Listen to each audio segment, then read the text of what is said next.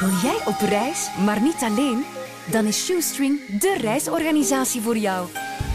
Met een groep single-reizigers van jouw leeftijd ontdek je samen de meest avontuurlijke bestemmingen.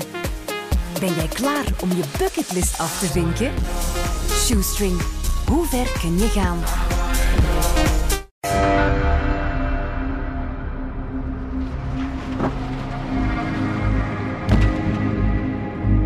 Die zag nooit geen kwaad in mensen.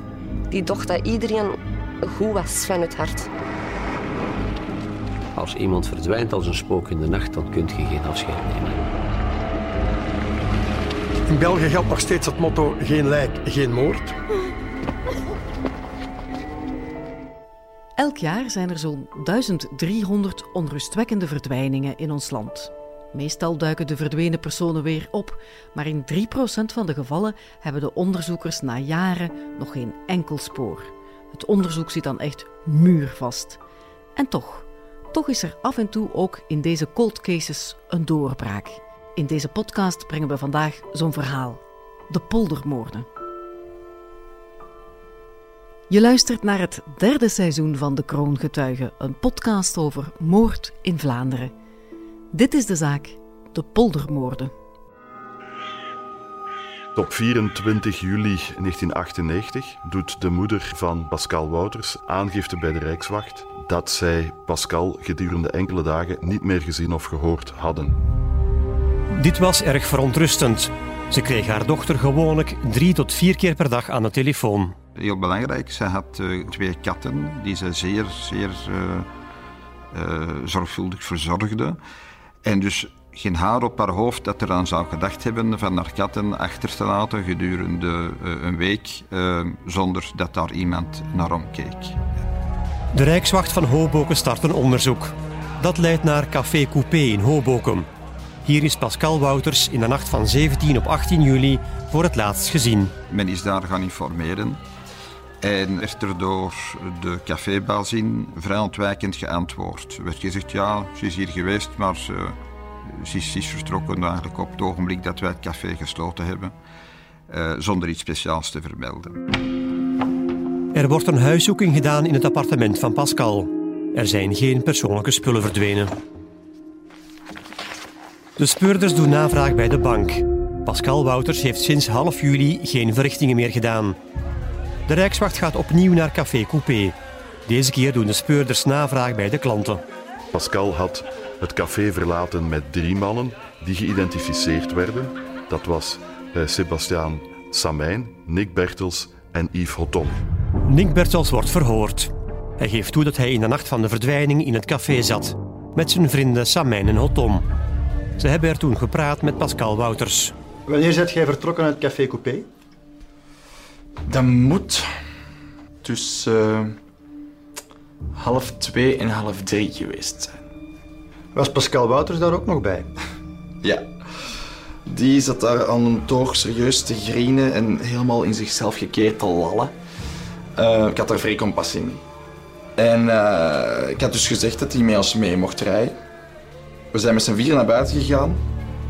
En dan uh, in een auto van Samijn Spa gestapt. Dan aan de Groene Hoek uh, stonden wij voor een rood licht. En stapte Pascal uit. Waarom? Was er iets gebeurd misschien? Nee. Gewoon. Die stapte uit en dat was het. Daarna hoort niemand nog iets van haar. Pascal Wouters was een jonge vrouw, ongeveer 35 jaar oud, denk ik, ten tijde van haar verdwijning, uh, met een lichte mentale handicap. Pascal Wouters woonde alleen, onder het stelsel van begeleid wonen. Pascal kon perfect naar de bakker gaan om een brood te kopen en te zien dat zij voldoende wisselgeld terugkreeg. Maar om echt haar financiën volledig zelf te beheren, ja, dat lukte niet. Daar, daar kreeg zij dus bijstand voor. Pascal Wouters miste wel een eigen gezin. Door het feit dat zij uh, eigenlijk het, het leven wou van, van een normale vrouw, heeft zich daar toch een soort trauma ontwikkeld. Want zij wou een gezin, ze wou een partner, maar dat werd nooit volgehouden door het feit dat zij ja, met haar verstandelijke handicap eigenlijk niet echt een, een, een gezin kon, eh, kon leiden. Pascal verlangde heel erg naar geborgenheid en wilde door iedereen graag gezien worden. Dat zegt ook een ex-vriend. Hij had een paar jaar een relatie met Pascal. Wat me veel plezier gemaakt. Als je wat ging met Pascal, ambiance maken, daar was die goed in. Die was direct in staat voor iedereen te tracteren, zodanig dat ze misschien 200 euro zou opgedaan hebben zonder dat ze het echt beseften. Omdat hij wou dat iedereen plezier had. Dat, zijn Pascal een goede kwaliteiten. Hè. Die stond voor alle man klaar. Voor alles minste dat je vroeg, dat weer gedaan. Ja, dat was een schat van een mens. En die twee jaar of die drie jaar dat hij met mijn vader heeft geweest, dat was ja, een van de beste tijden van mijn kindertijd eigenlijk. Iedereen die Pascal kende, omschreef haar als lief, joviaal en openhartig. Maar ook als naïef en goedgelovig. Pascal geloofde in alles. Hè. Als morgen tegenaan zeggen van je moet mij naar daar, je moet niks betalen. Hoe ga je dat geloven? Pascal wel. Als iemand vriendelijk was tegen haar, die plakte haar eigen er direct aan vast van ja, dat zijn hier vrienden voor het leven. En, en die was altijd dat zo. Die zag ook nooit geen kwaad in mensen. Die dacht dat iedereen goed was van het hart. De mij tegen haar toen gezegd hè, van dood dat niet. Of, Ga vertrouwde allemaal. Oh, die doen toch niks. Pascal doet dat niet. En Pascal deed dat wel. Pascal dreef haar zinnetje daar. En wij hebben duizenden keren geprobeerd om haar wijs te maken dat niet iedereen altijd echt goede bedoelingen had en dat ze moest oppassen. Maar dat kreeg er bij haar niet in. Dat was, alle mensen waren goed in haar ogen. De verdwijning van Pascal is dan ook meteen voor iedereen zorgwekkend. Ik dacht, misschien is die dat hier beu geworden. Is die met een vriendin erop uitgetrokken. Je probeert van alles in een kop te steken om toch maar niet te moeten denken van er is hier iets heel erg gebeurd en we gaan ze misschien nooit meer terugzien. Dat is het laatste dat je in jouw kop wilt steken eigenlijk.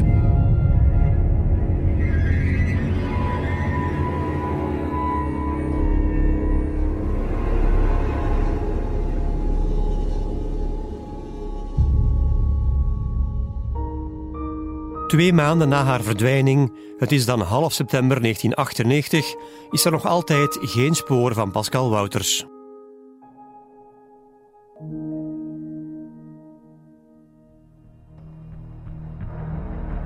De gerechtelijke politie neemt het dossier over. De speurders gaan opnieuw naar Café Coupé en doen een grondig buurtonderzoek. Ook getuige Nick Bertels wordt weer ondervraagd. Hij blijft bij zijn verklaring van twee maanden geleden. Uiteindelijk besluit Nick Bertels uh, met de woorden van kijk, ik heb ze uit medelijden meegenomen. Ze zat te grienen en te lallen aan de toog en wij hebben ze afgezet. Het was uit menslievendheid. Maar de verklaringen van de andere cafégangers doen de speurders twijfelen aan de oprechtheid van Bertels. Getuigen in het café hebben aan de speurders van de gerechtelijke politie verteld dat zij gezien hadden dat er geweld gebruikt werd uh, tegenover Pascal Wouters op de parking van Café Coupé. Dat voorafgaand aan dit geweld er een zeer seksuele toenadering naar haar toe was, waar zij aanvankelijk was van gediend, maar dat uh, zo intimiderend werd dat zij er angst voor kreeg. De uitbaters van het café hadden dit incident niet vermeld tijdens hun ondervraging. Ze worden opnieuw verhoord, deze keer heel grondig. Ik heb daar enorm wat tijd in gestoken om die mensen te overhalen om de waarheid te zeggen, omdat het toch over een paar kerels ging waar dat ze niet zo gerust waren. De uitbaters hadden de waarheid verzwegen, uit angst voor de drie mannen. Vooral voor Sebastiaan Samijn, die was erg berucht in Hoboken. Sebastiaan Samijn kwam uit een modaal Vlaams gezin. Hij werd op jonge leeftijd geconfronteerd met kanker van zijn moeder. En hij heeft dat ziekteproces van zeer nabij meegemaakt. En dat heeft hem ook zwaar aangegrepen en getekend als jonge tiener. Veel mensen zeggen dat hij een vrij gedienstig was. Opkomend voor zijn vrienden. Vriendelijk, werd er gezegd. Maar je had een tweede Samijn. En dat was de Samijn die gedronken had en drugs had genomen. En dat was een man die je absoluut niet wou tegenkomen. Dat was kwaadaardig, zeer onrustwekkende persoon. Ook Nick Bertels komt uit een gewoon gezin in Hoboken. Hij was eerder een meeloper, terwijl Samijn de leider was van de bende. En ook een kerel die graag zijn pint dronk en op zeker ogenblik ook de verdovende middelen. En dan werd er wel gezegd door uh, zijn vriendenkring en kennissenkring dat hij dan een heel ander mens werd. Uh, dat hij ook veel brutaler werd. Echt een meeloper, hè? Een meeloper. En dan is er nog Yves Hotom. Hotom leek voorbestemd om het te gaan maken in het leven. Was een intelligente jongen. Zou later ook voor ingenieur gaan studeren. Maar verloor net als Samijn op zeer jonge leeftijd ook moeder aan de slepende ziekte. Hotom wordt omschreven als de denker, Samijn als de doener en Bertels als de meeloper. Pas na lang aandringen vertellen de uitbaters van het café wat er precies is gebeurd toen Pascal met de drie jonge mannen uit het café vertrok. Uiteindelijk zien de uitbaters, wanneer de herberg wordt gesloten, dat zij echt met geweld werd meegenomen. Wat voor ons toch een zeer nieuw uh, licht op de zaak weer. Op 21 september 98, twee maanden na de verdwijning, worden Nick Bertels en Sebastian Samijn morgens vroeg uit hun bed gelicht. De derde compaan, Ivo Tom, is niet thuis. Ivo Tom op dat ogenblik was uh, spoorloos. Uh, het uh, verhaal was dat hij met de Noorderzon naar Spanje was vertrokken.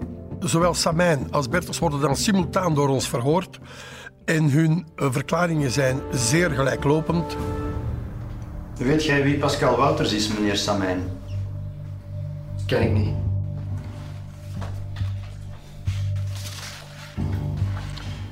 In de nacht van 17 op 18 juli 1998 zijt jij nogthans in Café Coupé gezien met deze vrouw.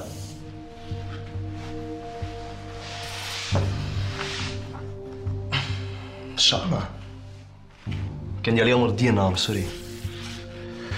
En ik vroeg of hij mee mocht treden met ons. Hetgeen voor mij geen probleem was. Volgens getuigen is Pascal Wouters met harde hand in de auto geduwd. Dat is niet waar. Ik had hij voorgesteld om met ons mee te gaan, omdat ik er compassie mee had. Die vond dat goed en dan is hij zonder geweld met ons mee in die auto gestapt. Je was zelf ook met een auto. Waarom zijt je dan met Samijn meegereden? Omdat ik te zat was om te sturen. Onderweg moest ik stoppen aan rood licht. Ter hoogte van uh, de Groene Hoek. En daar is Sjaan uitgestapt zonder iets te zeggen. Heb jij daarna nog iets gezien of gehoord van Pascal Wouters? Ik heb die niet meer gehoord. Ik moet wel zeggen dat ik uh, kort daarna op vakantie gegaan ben naar Lorette de Mar. In Spanje. Er zit geen enkele tegenstrijdigheid in hun verklaringen. Als je zulke gelijklopende verhalen hoort, waarbij dat er toch heel wat alcohol en drugs zijn mee gemoeid, vond ik het zeer frappant dat op de hoofdpunten alles uh, mooi op elkaar leek. Wat bij ons toch een belletje deed rinkelen. Volgens de onderzoeksrechter zijn er toch voldoende redenen om de twee mannen aan te houden. Samijn was met momenten licht agressief omdat hij verdacht werd van iets waar hij absoluut niks mee te maken had. Bertels was zenuwachtiger, maar toch zeer kordaat in zijn verklaring van wij hebben er niks mee te maken.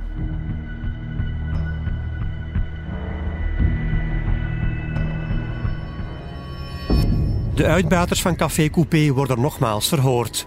Hun verklaringen worden door beide verdachten volledig ontkend.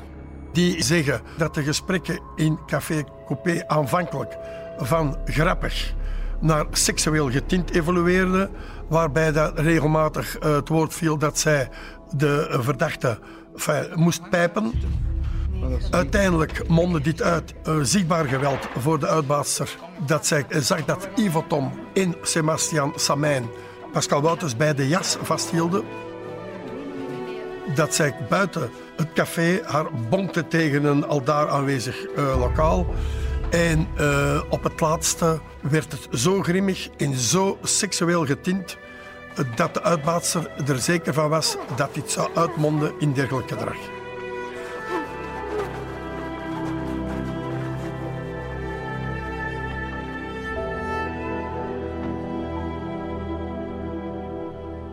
De derde verdachte, Yves Hotom, is twee maanden na de verdwijning nog altijd onvindbaar.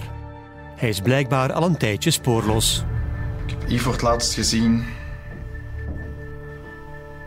14 dagen geleden. Je heeft al twee weken niks van hem laten horen. Hij heeft ook niet gezegd dat hij ergens naartoe ging. Yves Hotom woont samen met zijn zeven jaar oudere zus Françoise. Zij heeft op 4 september 1998 voor het laatst contact met haar broer. Die dag vertrekt ze op vakantie naar Bali. Yves Hotom brengt zijn zus met haar wagen naar de luchthaven.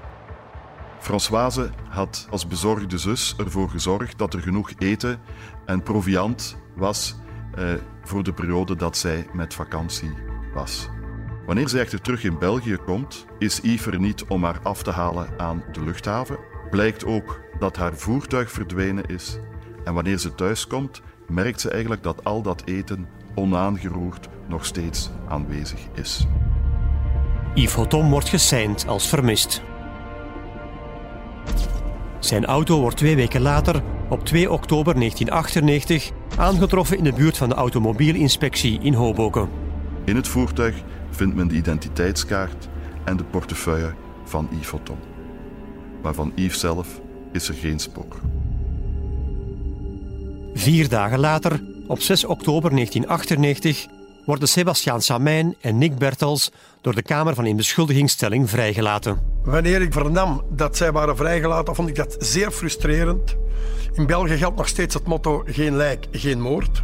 Uit de houding van de beide verdachten voelde ik duidelijk dat zij hier meer mee te maken hadden. Te meer omdat zij de laatste waren die haar in leven hadden gezien. De derde verdachte, Yves Hotom, is een intelligente jonge man. Maar hij verloor al jong zijn moeder. Yves Hotom heeft de tegenslag gekend dat zijn moeder overleden is toen hij 12 jaar oud was. De vader werkte zeer veel, was zeer veel uithuizig, verbleef constant in het buitenland, was ook professor. Dan wordt de opvoeding van die zoon op 12 jaar overgenomen door de grootmoeder. De grootmoeder komt overlijden één jaar later, een nieuw drama voor de jongen.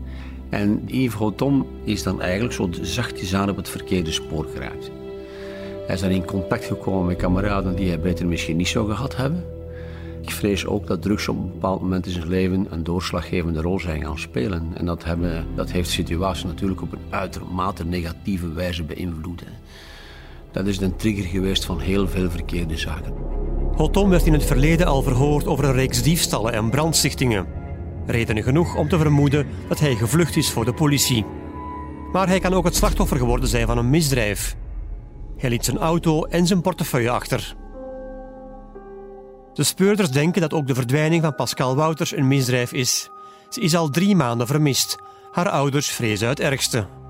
Dat is moeilijk onder woorden te brengen, denk ik, hoe erg dat, dat moet geweest zijn. Dat is een, een constante onzekerheid, uh, twijfel, hoop. Ook al omdat er dan mensen zijn die zeggen: Ah, we, we hebben Pascal gezien.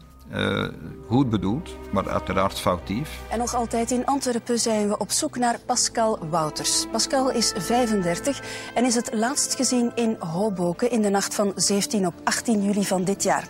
Men vraagt zelfs de medewerking van de bevolking in het opsporingsprogramma Oproep 2020, maar dit had geen enkel resultaat. Er komen ook nieuwe getuigen aan bod die dan weer hun verklaringen intrekken. Dat wordt allemaal nagegaan en laat ons zeggen dat een half jaar tot een jaar later die zaak dan uitmondt in door onze zogenaamde cold case omdat ze uitgerechercheerd is.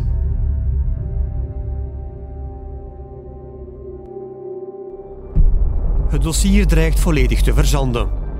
Maar dan begint een van de verdachten, Sebastiaan Samijn, zich helemaal anders te gedragen. Zeer zijdelings blijf ik de zaak wel opvolgen en zie dat Samijn een spoor van gewelddaden en vernielingen achter zich laat. Op 1 mei 1999 geraakt hij betrokken in een zware vechtpartij en dat mondt uiteindelijk uit in het neerschieten van een van eh, de betrokkenen.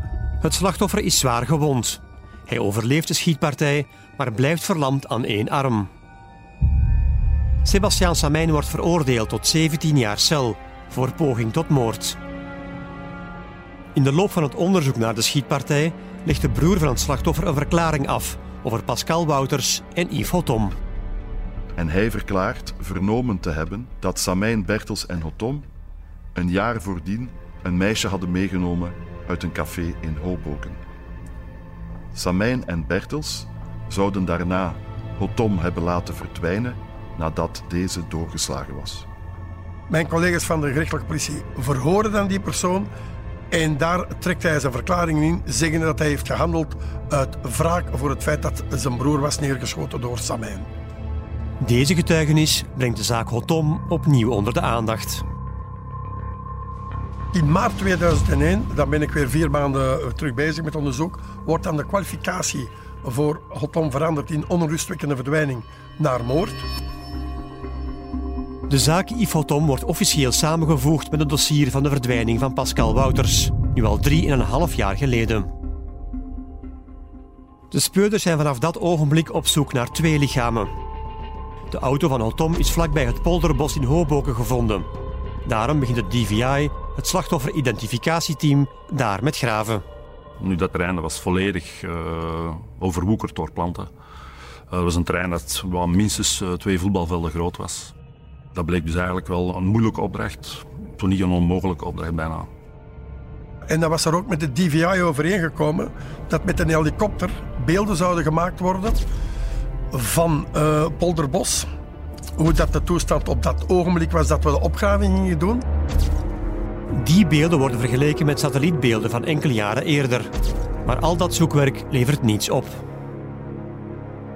Ik heb zelfs speciale lijkhonden laten overkomen van Nederland. Op dat ogenblik de enige honden die onder water ook een lijk konden ruiken. Ook daar ben ik op bepaalde sites met die honden gaan kijken, maar dat leverde ook niets op. Dus uh, de frustratie groeide. Het is voor de families van de slachtoffers de zoveelste tegenslag. Het niet vinden van een lijk van een slachtoffer, dat is bijzonder zwaarwichtig voor de familieleden. Dat weegt ongelooflijk, want je kunt het rouwproces niet beginnen. Als iemand verdwijnt als een spook in de nacht, dan kun je geen afscheid nemen. En dan blijft dat een open wonde.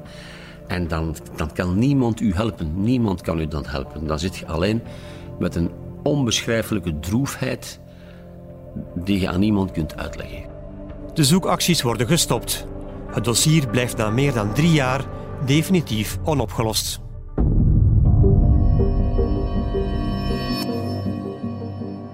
Op zeker ogenblik duikt er een anoniem schrijven op dat in mijn bezit geraakt.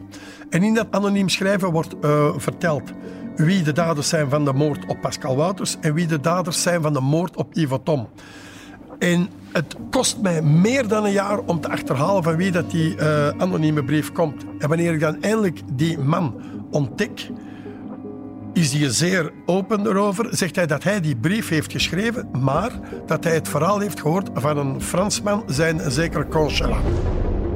De naam van Philippe Conchela dook al eerder op in het dossier. De man is bevriend met de verdwenen Yves Hotom. Yves Tom had buiten Samijn en Bertels nog een andere vriendenkring waar hij diefstallen mee pleegde en waar hij mogelijk drugs mee verhandelde. En ook in dat verhaal komt die Conchela naar voren. We hadden die al eens geïnterpelleerd en had hij gedaan wat zijn neus bloedde en uh, uh, een, een, zeer uh, nietszeggende verklaring afgelegd. Conchela wordt zeven jaar na de verdwijningen opnieuw verhoord. Ik heb hem wel vier, vijf, zes keren opnieuw laten komen. En het was pas nadat ik zegde dat ik vermoedde dat hij leverancier was van bepaalde wapens die gediend hadden voor, uh, voor vroegere aanslagen gepleegd door Samijn. Dat hij zei, kijk, ik ben bereid van verklaringen af te leggen, maar dan moeten jullie optreden. Volgens Conchela was Samijn betrokken bij de moord op Hotom. Het is een eerste doorbraak zeven jaar na de feiten. Commissaris Kind wil de hoofdverdachte opnieuw laten aanhouden. Samijn zit nog in de gevangenis voor de moordpoging. Bertels wordt opgespoord. Ik had tegen Bertels gezegd in 1998, wanneer ik hem de laatste keer verhoorde, de volgende keer dat je me ziet, dan heb ik ofwel de lijken gevonden, of heb ik voldoende aanwijzingen voor uw schuld. En wanneer dat we binnenkwamen, keek hij op en plots herkende hij mij en hij werd onmiddellijk onmachtig. Begon te beven over het ganse lichaam, zweten en hij verloor het bewustzijn tot tweemaal toe. Ja, en een mooier bewijs voor mezelf. Je kan dat in een rechtbank niet verwoorden, maar als politieman weet je dan, ja, ik zit in ieder geval ze zeker juist. Maar tijdens het verhoor blijven de verdachten ontkennen. Blijft je erbij dat je met die zaak niks te maken hebt? Ja. Blijft jij bij uw eerdere verklaringen over Pascal Wouters en Yves Ton? Ja. Samijn en Bertels geven geen krimp. De speurders dringen aan, zonder resultaat. Met heel die affaire niks te maken. Aan de Groene Hoek in Obook is Pascal uitgestapt en daarna hebben we die niet meer gezien. Dus dan zijn we al bijna twee weken bezig. Elke dag is een debriefing, zeggen we. Verdorie, het begint hier te stokken. Er komt niks nieuw niet meer. Ik weet niet wat je daar kunt vinden. De politie voert tijdens de ondervragingen de druk op.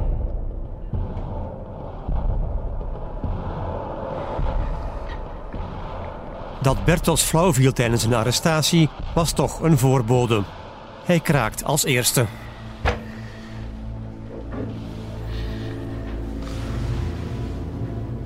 Ik wil u iets vertellen over Yves.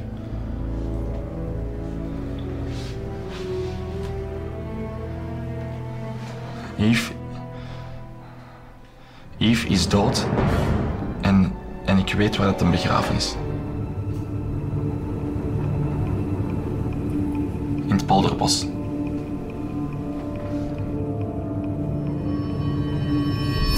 Op aanwijzen van Bertels rijden de speurders en het DVI-team naar het polderbos in Hoboken.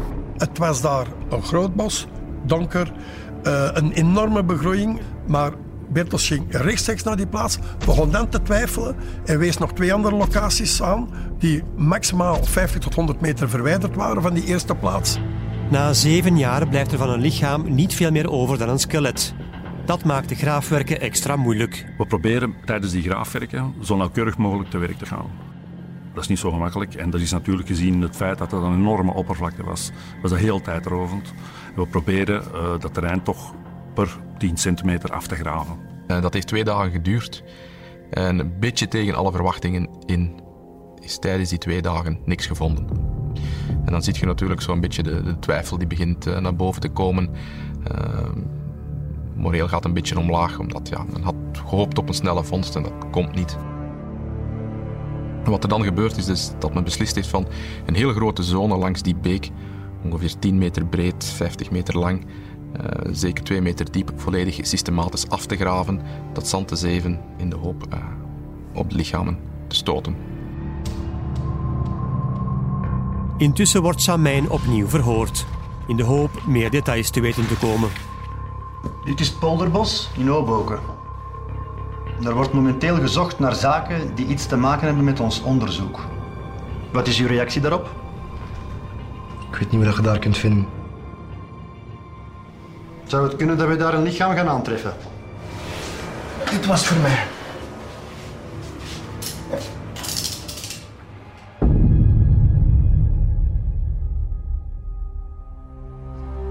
Voor de nabestaanden zijn de graafwerken een nieuwe beproeving. En elke morgen, ik was daar meestal als eerste op, op die site, stond er één man en dat was vader Wouters. Die elke dag daar opnieuw trouw op post stond. Dat heeft me enorm getroffen dat die vader er elke dag opnieuw stond.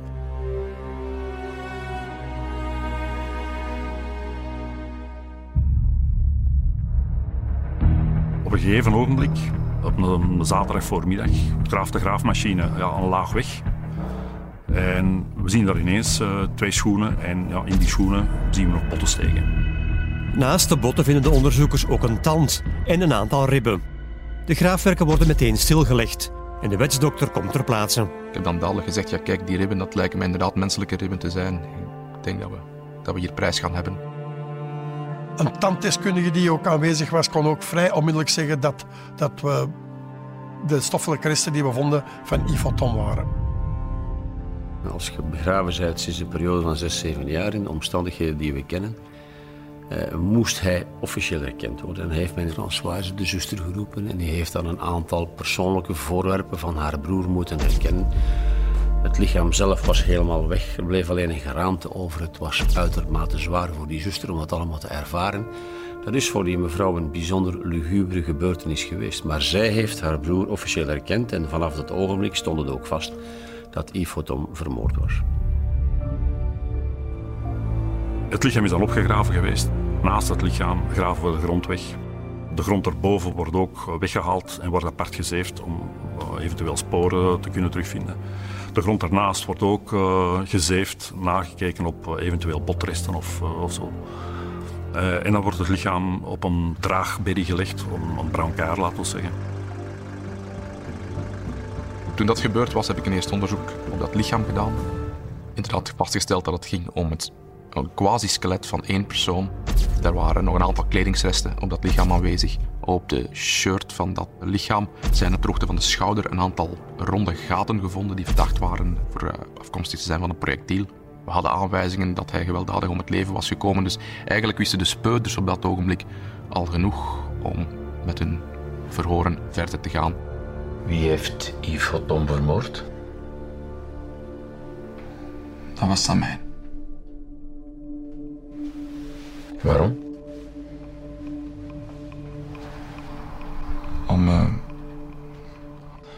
Om mij te redden in feite. De Yves die wou mij vermoorden. En de die net dat door en...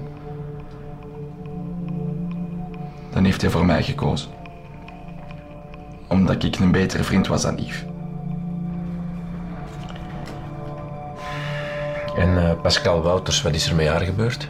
Daar weet ik niks van. Behalve dat Yves heeft gezegd dat hij haar vermoord heeft. Weet je waar haar lichaam is? Nee, ik heb met die hele zaak niks te maken. Het lichaam van Yves Ton is teruggevonden. Daar heb ik iets van gehoord, ja. Kunt je me dan vertellen waar wij het lichaam van Pascal Wouters kunnen vinden? Dat weet ik niet. Nee, als je dat dat weet, is Yves. Maar ja, die is dood teruggevonden. Het DVI-team blijft intussen verder zoeken in de buurt van waar het lichaam van Yves Hotom is gevonden. Uiteindelijk hebben we een, een beek onderzocht die, uh, die langs die zone liep. En daar hebben we dan uh, de rugzak van, uh, van het slachtoffer gevonden. En de schop waarmee het graf gegraven was van, van het slachtoffer. Nick Bertels wijst ook de plaats aan waar het moordwapen zou liggen. Met de metaaldetectoren werd die beek dan afgezocht. Op een aantal plaatsen in die beek hebben we verschillende onderdelen gevonden van het pistool. Onder andere een geluidsdemper, uh, de loop.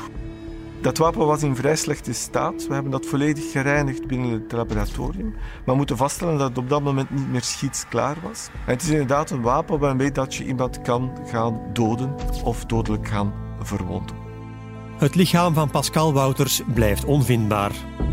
De Leidensweg stopt niet voor haar vader, die elke dag de graafwerken van nabij volgt. Zodanig dat hij opnieuw in twijfel viel en opnieuw met dezelfde vragen bleef zitten wat er met Pascal Wouters was gebeurd. Want op dat ogenblik was dat nog altijd niet toegegeven dat zij daarbij betrokken waren bij die moord of wat er met Pascal was gebeurd. In het gezin eist de jarenlange onzekerheid zijn tol. De leidersweg van de familie Wouters gedurende die zeven jaar uh, heeft zich ook geuit in, in de ziekte van, van de moeder. De moeder heeft uh, uh, in eerste instantie kanker gekregen en nadien ook nog een hersentumor. De moeder van Pascal is doodziek. Ze wil voor ze sterft weten wat er met haar dochter is gebeurd. Misschien kan dit argument Samijn overtuigen om mee te werken. Ik zal praten. Wanneer? Als het mij uitkomt. De vader van Pascal Wouters, meneer Samijn, heeft de opgravingen op de voet gevolgd. Dat is verschrikkelijk voor die mensen, snap je toch? Ik zal wel bepalen wanneer dat tijd is. Hoog tijd, meneer Samijn. De moeder van Pascal Wouters is terminaal. Ik denk dat jij wel beseft wat dat betekent. Uw mama is toch ook overleden aan kanker, hè? De moeder van Pascal Wouters wil gewoon weten voordat ze sterft wat er met haar dochter is gebeurd. Ik wil mijn advocaat spreken. De dag nadien werden we gecontacteerd door de advocaat terug naar Samijn. En dan heeft hij tegen ons gezegd: Oké, ik ga bijkomende verklaringen afleggen en ik ga jullie wijzen waar ik Pascal Wouters voor het laatst heb gezien En dat is een plaats waar ik van vermoed dat ze niet ver vandaan zal begraven zijn. Op aanwijzen van Samijn wordt het lijk van Pascal Wouters teruggevonden naast de spoorlijn ter hoogte van Fort 8 in Hoboken. Dus op een gegeven ogenblik uh, hebben we vastgesteld dat er in uh, de schep van de graafmachine uh, twee laarzen zaten. In die laarzen staken ook nog een aantal botten, menselijke botten. Ehm, de graafwerken zijn dan uiteraard stopgezet. En er zijn ook een, waren ook een aantal oorpinnetjes gevonden, wat toch sterke aanwijzingen waren dat, dat we hier te doen hadden met het lichaam van een vrouw. Ze lag op ongeveer 1,30 meter diep begraven, eigenlijk onder een afvoerpijp. Opnieuw is er dan door de mensen van DVI een forensische ontgraving gedaan, dat lichaam volledig en in de meest optimale omstandigheden te kunnen recupereren. Het is vrij snel duidelijk dat het inderdaad om Pascal Wouters gaat. Dat wist ik, dat Pascal Wouters een heel typerend en heel opvallend gebit had, met twee heel prominente voorste snijtanden. Toen de schedel was blootgelegd en ik dat zag, was ik voor 99,9% zeker dat het inderdaad Pascal Wouters was. Voor de vader van Pascal is de zekerheid over haar dood erg belangrijk. Eindelijk komt er een einde aan een leidersweg die zeven jaar heeft geduurd. De wetsdokter kan aan de skeletresten niet meer zien hoe ze precies is gestorven. Mogelijk kan Samijn of Bertels daar meer duidelijkheid over geven. We hadden alle drie serieus gedronken. Hier is op een bepaald moment opdringingen beginnen doen bij Pascal. Hij liet daar duidelijk merken dat het seks was. Toen dat café sloot, vond ik het dus ook niet meer als normaal is hij meegemeld. En waarom naar Fort 8? Het is daar rustig. Je kunt daar ongestoord je ding doen. We zijn er dan gestopt. Ik heb afstand genomen zodat Yves en Pascal een privacy hadden. En waar was Nick Bertels? Die lag op de achterbank zijn ruzie uit te slapen. Ik was daar met een roos niet aan het uitslapen. Ik was er zelfs niet bij. Waar waart je dan wel? Niet daar in elk geval. Ik was die avond ook niet zo zat. Wel te zat om, om niet te kunnen sturen. Uw woorden.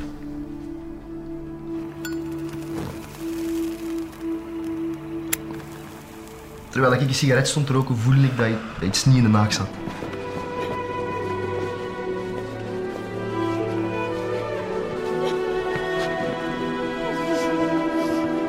Ik heb me omgedraaid en toen zag ik dat Yves Pascal aan het bewerken was met een mes in haar buik. Haar recht openscheuren.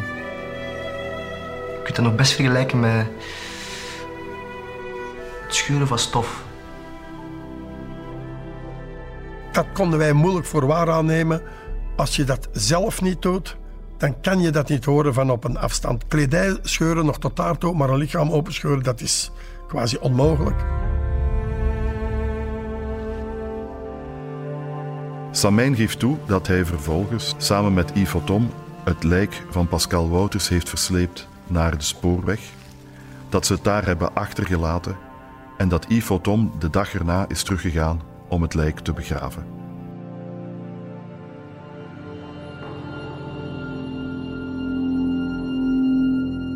Met deze verklaring zet Samijn zichzelf uit de wind. Yves Hotom kan het alleszins niet meer navertellen. Dat was natuurlijk voor hen een gemakkelijk verdedigingsmiddel, want ze wisten uiteraard dat meneer Hotom dood was. Hè? Dus je kunt best dan de schuld gaan schuiven op iemand die al overleden is en die geen enkel verweer en ook geen enkel tegenspraak kan leveren.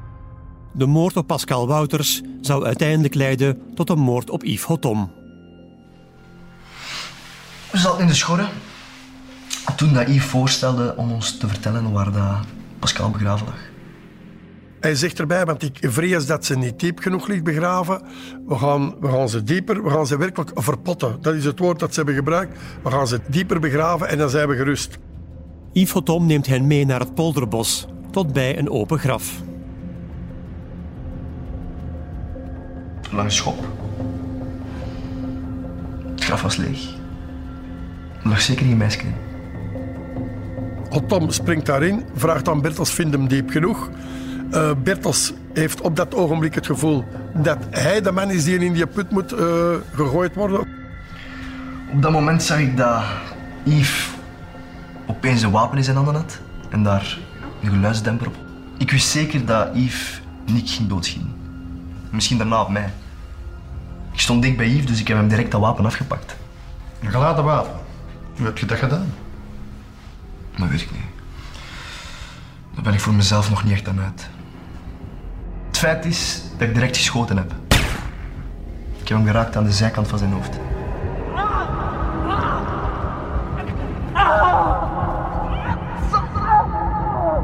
Hij springt zoals een rekker uit het graf. Ik schiet onmiddellijk nog eens in zijn zij. En hij, hij loopt weg om dan enkele meters verder neer te vallen.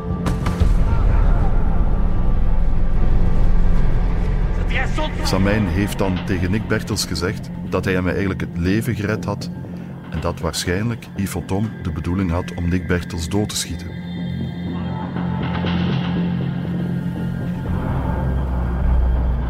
Samijn zou Bertels dan verplicht hebben om ook een schot te lossen op Hotom.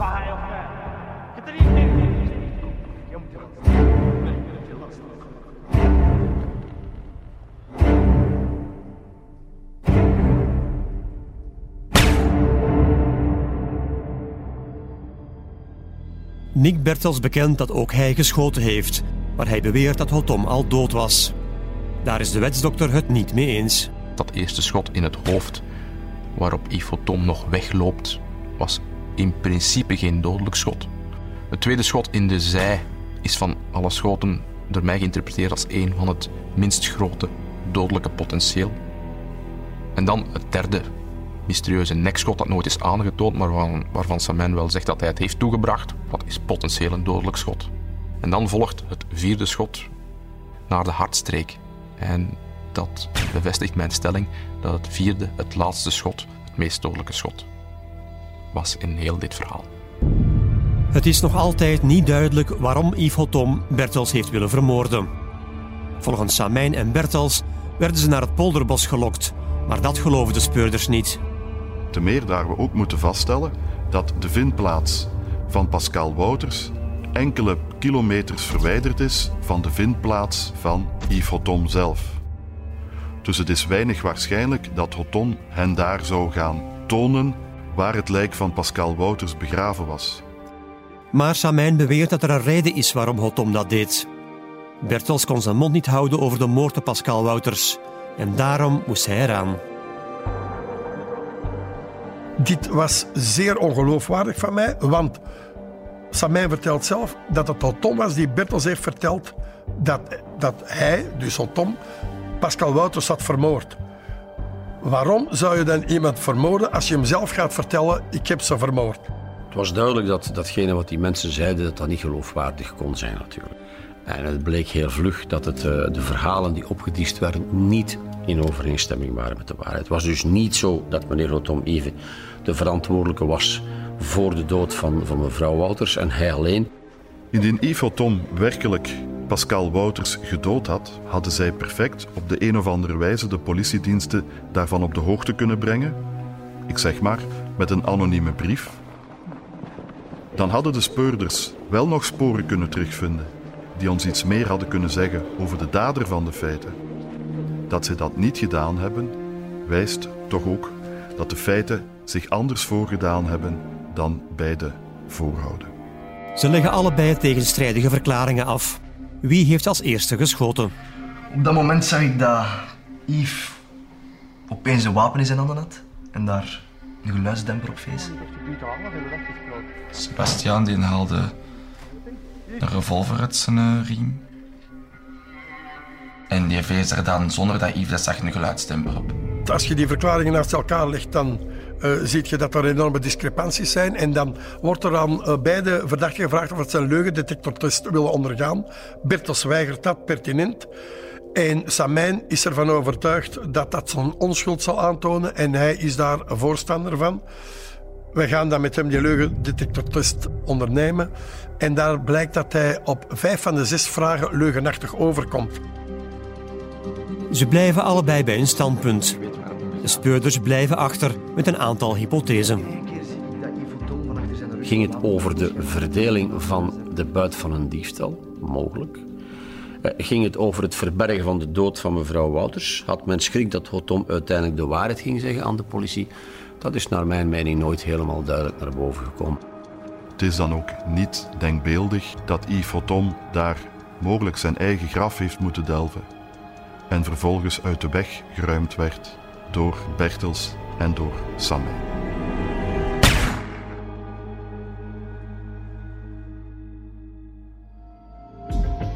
Nick Bertels en Sebastian Samijn worden beschuldigd van de moorden op Pascal Wouters en Yves Hotom. Ze verschijnen in september 2009 voor het Hof van Assise in Antwerpen. Het Openbaar Ministerie eist levenslang. De jury en het Hof geven een lichtere straf. Samijn krijgt 30 jaar en Bertels 22 jaar. Samijn en Bertels werden door de jury schuldig bevonden aan doodslag op Pascal Wouters en aan moord op Yves Hotom. Dit betekent dat er twijfel was of Bertels en Samijn met voorbedachte raden gehandeld hebben bij het doden van Pascal Wouters. En twijfel moet in het voordeel van de beschuldigde spelen. Ik was ontredderd. Dat was mijn eerste reactie. Ongeloof. Een leven is een leven. Je kan geen mensenlevens met elkaar vergelijken. Maar de omstandigheden hier, een hulpbehoevende vrouw, die is gedood zonder enige reden. Het was doden om te doden. Hotom, dat is een andere reden. We zullen het nooit niet weten, maar het was moord. Het zijn twee moorden.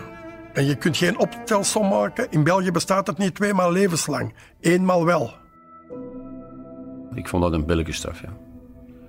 Wij onderschatten dikwijls het, het, eh, belang van zo'n straf. want er wordt gesproken over 22 jaar en 30 jaar. Maar dat zijn toch straffen waar je enigszins moet over nadenken. Want het gaat hier allemaal over zeer jonge mensen. Hè. Ik denk dat de daders allemaal zijn van in de jaren 70. Dat zijn dus allemaal zeer jonge mensen.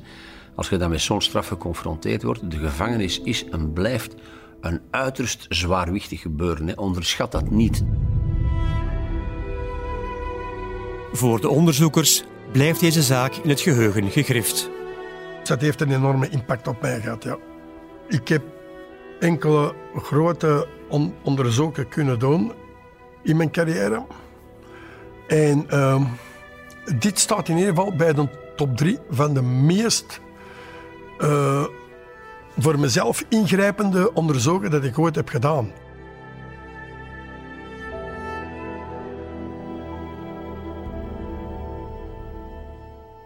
De poldermoorden zijn nooit helemaal opgehelderd. Wat er precies is gebeurd met Pascal Wouters en Ivo Tom is tot op vandaag niet zeker. De daders zijn dan wel veroordeeld, maar de precieze toedracht van de moorden is niet helemaal duidelijk. Samijn zit al 23 jaar in de gevangenis. Bertels kwam in 2015 onder voorwaarden vrij na 11 jaar cel. Hij zat de helft van zijn straf uit. Dit was de zaak De Poldermoorden uit het derde seizoen van De Kroongetuigen, een podcast gebaseerd op de gelijknamige televisiereeks. Beluister ook onze andere waar gebeurde misdaadverhalen op hln.be, in de HLN-app of via de andere podcastkanalen.